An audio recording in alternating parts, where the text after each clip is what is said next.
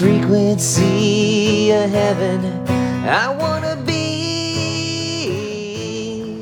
Hello and welcome to the Frequency of Heaven podcast. What a beautiful day God has made. This is the day the Lord has made. We're going to rejoice and be glad in it. And I got a little podcast for you today about waiting on God. You ever felt like you're waiting on God? And uh, there, there's two or three points and just little little bits of encouragement I want to give you. Um, God is awesome and he, he loves us. He's not trying to torture us. Sometimes when we're waiting on God for, for answers, for breakthrough, it feels like, you know, torment. But let's pray, and we're going to jump into Psalm 62 and hope we can encourage you today. Father, thank you so much for the blood of Jesus. Thank you so much for the outpouring of your Holy Spirit on Pentecost. And it says in Acts chapter 2 that your sons and daughters will prophesy. It says that you will pour out your Spirit on all flesh. And I pray everyone listening to this podcast, God, would you pour out your Spirit on us? God, would you awaken us to your goodness? Would you awaken us even as I hear these birds all around us? Your love is higher, wider, longer, deeper than anything we know. It is all around us, God. If there's a single soul listening, they're not absolutely radically convinced that you love them, I pray you would change that right now. God, would you touch them? Would you bless them? Would you convince them you love them so much? God, guide our time in your word. Let it be an encouragement. In Jesus' name we pray. Amen. I have my old New American Standard version of the Bible today. I haven't used this Bible in a while and uh, this was the the one I used in Bible college. And so it's a little different than NIV. So if you're following along, uh, we're going to be in Psalm 62. Let's jump right in because the word wait comes up a few times in this one chapter. And it, just going in, as you read this chapter, it kind of feels like David is being oppressed, almost what we might say he's being bullied. What do you do? Uh, when you're dealing with oppression, when you're dealing with frustration, uh, a darkness that's pushing on you, well, here he goes. This is King David, the mighty worshiper, lover of God, the man after God's own heart. My soul waits in silence for God only. From him is my salvation. He only is my rock in my salvation. When I read that verse, He only is my rock, I think of two Palestinian warriors, and, and one of them's chasing the other one down with a spear or something, you know. But the one being chased finds a hiding place or a strategic place in the rock. He gets in such a place where he's protected and he's guarded, and whatever's chasing him can't get to him. And I think David kind of uses the word that way. It's a stronghold, it's a place of safety. Then he says, next part, my stronghold, I shall not be greatly shaken. How long will you assail a man that you might murder him, all of you? So you can see there's something oppressive, there's something dark David's dealing with. Like a leaning wall, like a tottering fence. In other words, something weak that's about to give out. They have counseled only to thrust him down from his high position. You know, when you're the king, or on your way to being king, you know, there's always going to be someone jealous. There's always going to be someone trying to take you off, you know, knock you down, knock you out. And David had to deal with that pretty much his whole life. Even his own kid once tried to take the throne. Verse, the second half, verse four. They delight in falsehood they bless with their mouths, but inwardly they curse. Well, so these particular, this particular oppression is kind of some two-faced friends. Uh, in one sense, they're saying good things when they're with him, and then you know behind his back, they're a threat. They're an enemy. That's hard, you know. I mean, it's kind of the Judas scenario where you have people who you know are they for you or are they against you? But it, it's not good when you have people close to you who act like a friend when they're around you and an enemy when they're not. How do you handle it? Well, he's already said, My soul waits. But notice he says it again. And it, every time he uses the word wait here, he has the word soul in front. My soul. Now, notice how he says this in New American Standard and NIV. He's talking to his soul in verse 5. Very interesting. My soul, Wait in silence for God only for my hope is from him. You see this in Psalm 42 in the passage where it's not David talking, but in Psalm 42 it says, uh, My soul, why so downcast within me? That's the passage where it says, As the deer pants for water. Psalm 103 says, Bless the Lord, O my soul, uh, and all that is within me, forget not all its benefits. There again, David is talking to his soul. Now, I don't know. I haven't studied that out a ton. Like, what was going on in the mind of an ancient Jewish man 3,000 years ago when he talked to his soul like that? Now, we, we talk to ourselves, we pump ourselves up, we look in the mirror, and we, you know, before the big game or you know, sometimes when I'm working on a project or something's getting, I'm like, come on, Plum, you got this. You know, we, we kind of talk to ourselves. There's another passage where David says, it says, David encouraged himself in the Lord but he's telling his soul. Now, let, us jump here for a second because when we see this word wait, W A I T, wait in silence, and both verses talked about waiting in silence. What does that mean? Well, if we jump back, I think of this verse a lot. Psalm 37 7 says the word, um, a similar concept. It's actually the same Hebrew word. I looked this up in a lexicon. Same Hebrew word. Now, in the New American Standard, Psalm 37 7, it doesn't translate the word wait, but it's the exact same Hebrew word. It says rest in the Lord. Well, and then it says wait patiently for him. Well, there's the word wait. That's that's probably where it is in Psalm 37 7. Do not fret because of him who prospers in his way because the man who carries out wicked because the man who carries out wicked schemes that is the opposite don't it says don't fret that's the opposite of waiting is when we begin to fret. Now i'm i'm a fretter. I have a phd in fretting. I can probably out fret any of you listening. You know i can create all the bad things that are going to happen in my mind even though they hadn't happened yet. And so that's the opposite of our soul being silent and trusting and waiting and resting in God. For my hope is in Him. That's, see, that's what's going on. And also in Psalm 42, where it says, um, where he's encouraging in his own soul, it has that word hope in Psalm 42. It says, Israel, hope in the Lord. When we start to fret, instead of wait in silence, we're losing our hope. That's what's going on. We're losing hope. And part of the time we lose hope, it's because we hoped in the wrong thing. Sometimes I'm hoping God will answer my prayer the way I want. Instead of my hope shouldn't be in a specific result, my hope is in Him the verse says. My hope is in Christ. I don't know how he's going to do it. I don't know when he's going to do it, but I refuse to quit hoping. It says in, in Hebrews 6 that hope is an anchor for the soul, it keeps you steady in the storm. He only is my rock and my salvation, my stronghold. I shall not be shaken. On God, my salvation and my glory rest. Now, this is a verse, actually, Psalm 62 7 is probably one of the most top 25 verses the Holy Spirit, brings up to me. In the NIV, it, it says, My honor comes from the Lord.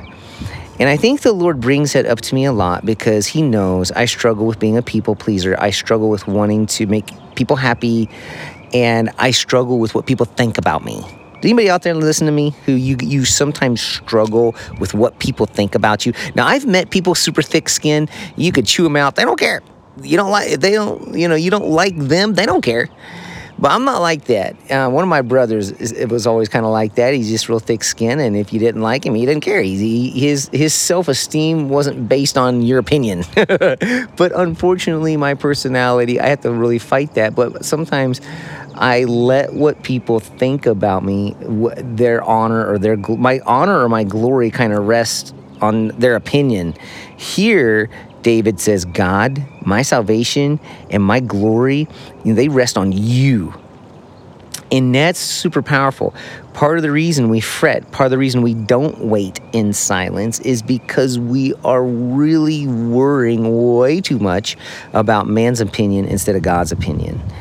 And I think that that is something David identifies in his own little spiritual battle here. The rock of my strength and my refuge is in God. Trust in Him at all times. Well, there it is, right? Fear and worry simply means we need to ratchet up our faith and trust in God. You know, as trust in Him, not in getting what we want, not in the result. Our trust is in Him because, you know, God can bring about all kinds of things we never even thought about.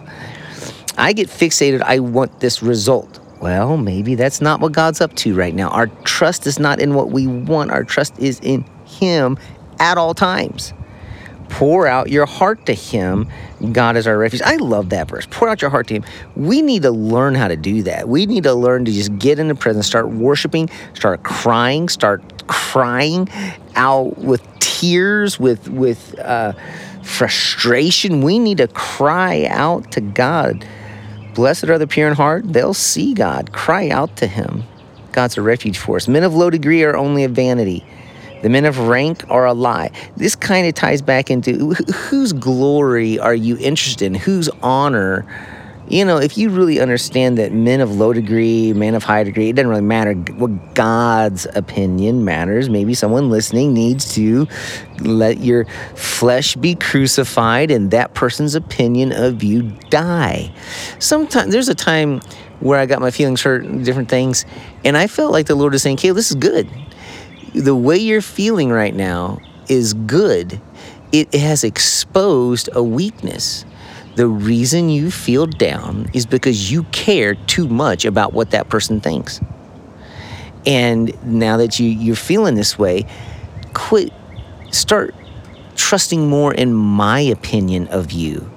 Consider it pure joy when you're facing this trial because this trial has simply allowed a weakness in your armor to come to the surface. You don't need to worry so much. You don't need to give so much credit to that person's opinion. You don't need to uh, be so concerned about that. Be concerned about what I think. And that really helped me. It's like, you know what? If I could see that the way I'm feeling right now is actually a gift from the Lord to expose a weakness in my armor instead of an attack, that uh, I'm not good enough or this person doesn't like me or whatever. No, this is a gift. I have been putting too much concern in what that person thinks, and so we that gets crucified, and we we turn to the Lord and say, "Your opinion matters," and fill us with your love, and and we move on. Do not trust in oppression.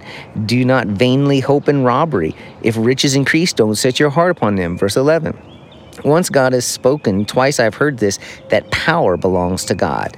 So there's a shift from fear of what man can do into uh, God is bigger, God is stronger, my faith is in Him, and loving kindness is in you, O Lord. For you do recompense a man according to his work. Now let's go back to wait for a minute. I, I there's something really cool about the word wait. I, I was reading this and looking this up in the Hebrew.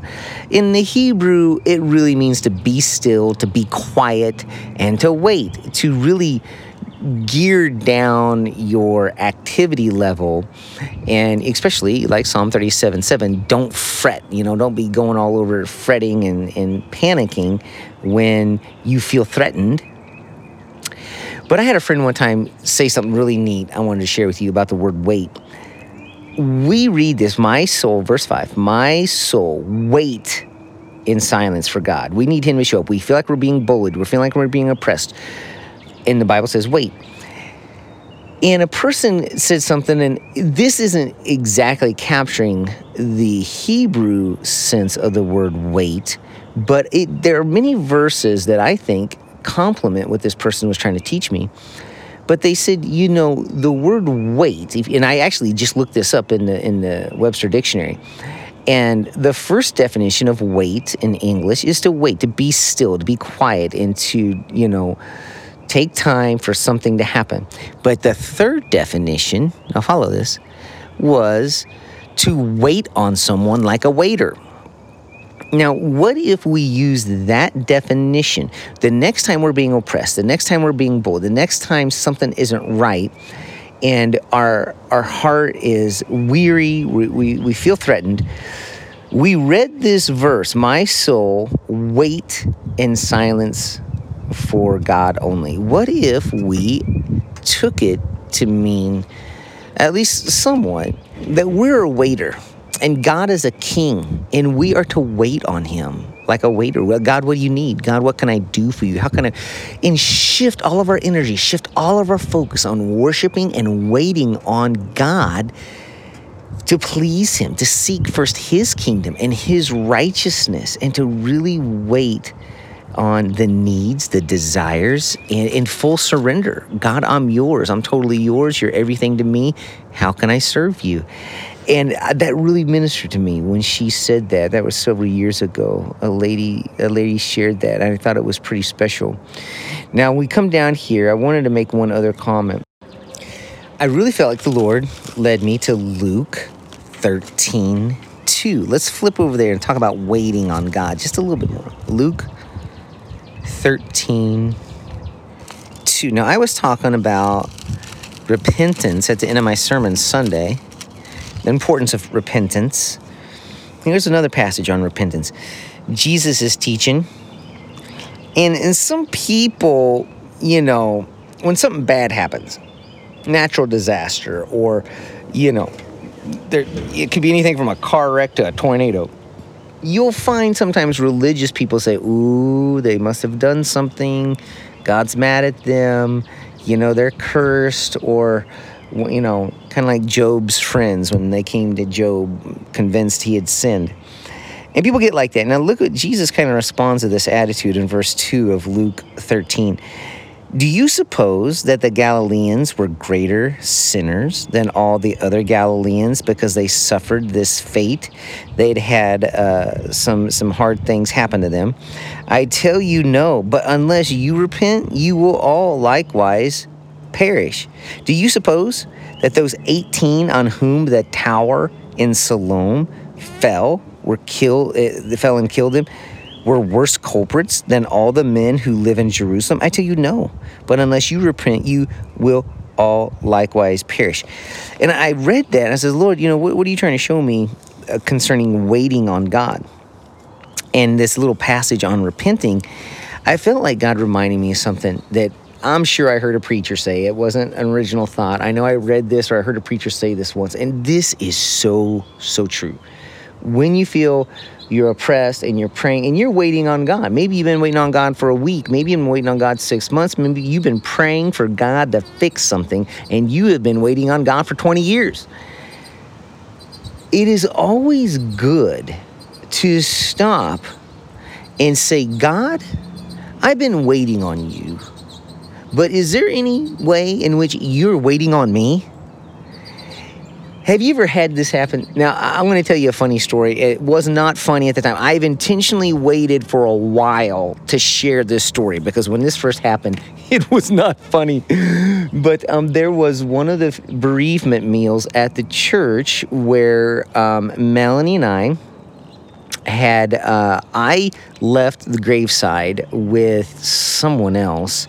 I don't remember who brought me back to the church, but Melanie had, um, I think she, if I remember right, had left the graveside. And uh, this is when I know she had the Mini Cooper back then.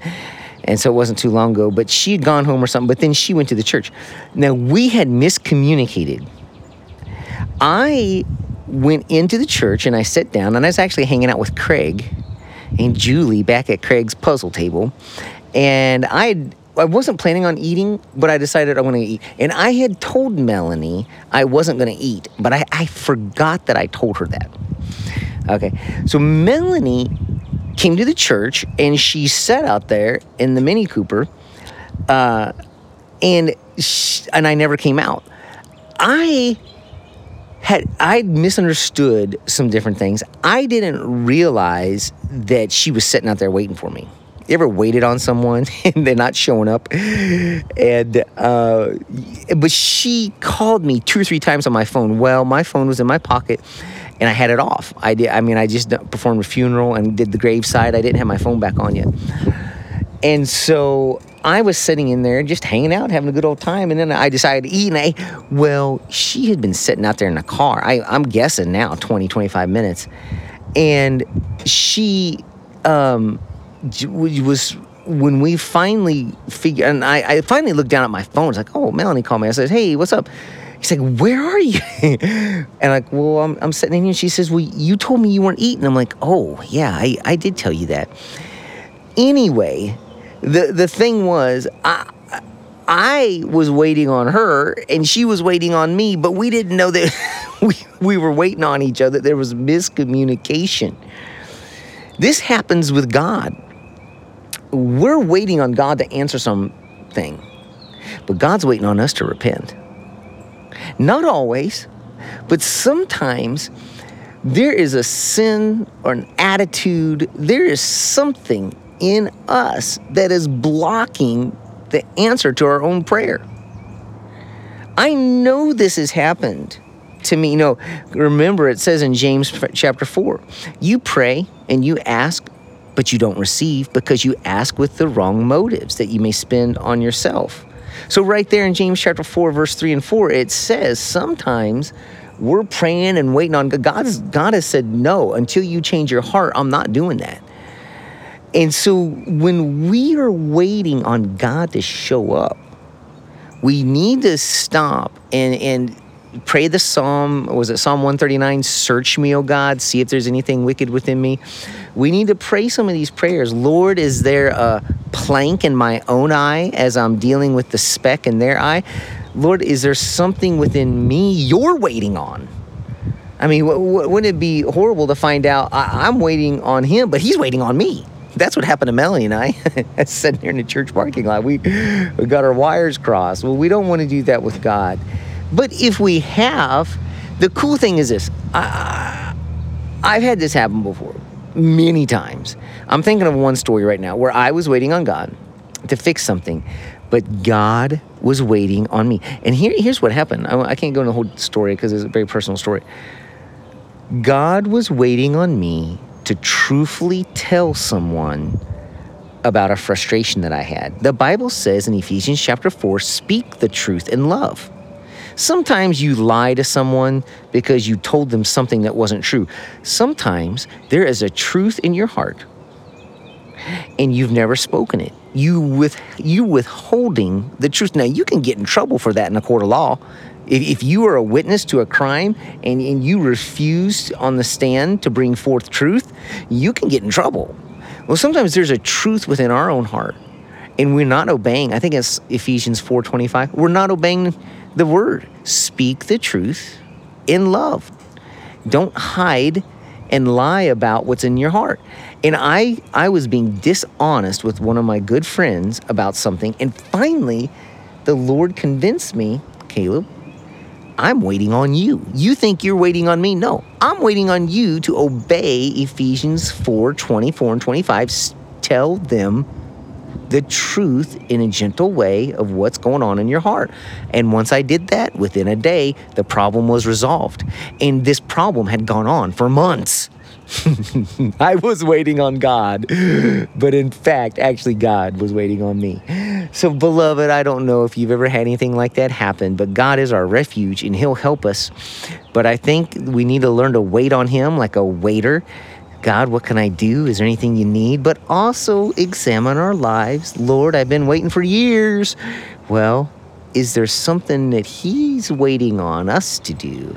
That He would like to lead us in in some change. Heavenly Father, thank you so much for these awesome folks listening. I pray you would bless them. I pray you'd encourage them. God, any part of this that was from you, that's for them, just touch them, Lord. And if they need strength or courage uh, in any way, God, just bless them. Make your face shine on them. Give them grace. Turn your face towards them and give them peace. In the mighty name of Jesus, have an awesome week, guys. Bye bye. I wanna be on the frequency of Christ.